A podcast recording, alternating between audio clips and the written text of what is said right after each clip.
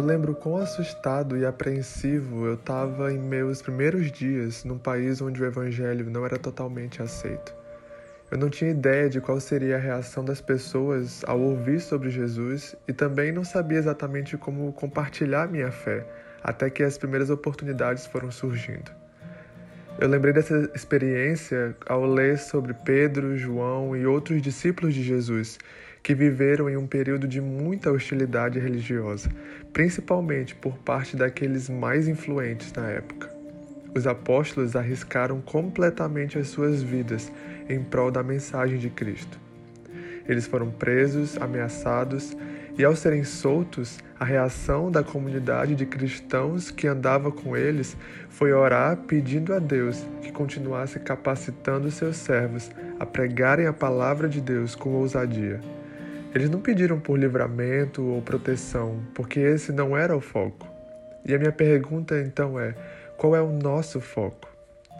Ao ler a passagem de Atos 4, que narra esses acontecimentos, uma das coisas que me chamou a atenção é que o lugar em que eles oravam começou a tremer, literalmente. É normal que nosso foco se volte para esse detalhe. Afinal, parece que nós temos um certo fetiche pelo sobrenatural. Mas não era por isso que os discípulos oravam. Novamente, esse não era o foco.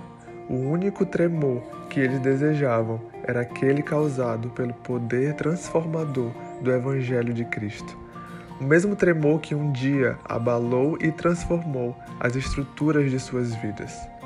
Essa mesma mensagem que hoje pode mudar o mundo. E mais importante do que isso, ela pode mudar a minha e a sua vida.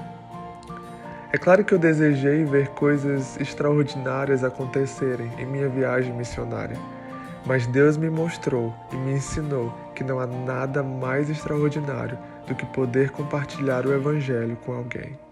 E eu pergunto outra vez: qual é o nosso foco? Precisamos voltar à simplicidade do Evangelho. Precisamos retornar ao desejo de vermos a simples mensagem da cruz sendo pregada e transformando vidas. Este é o nosso foco. Cristo é o nosso foco. Os tremores e tudo mais são apenas consequências.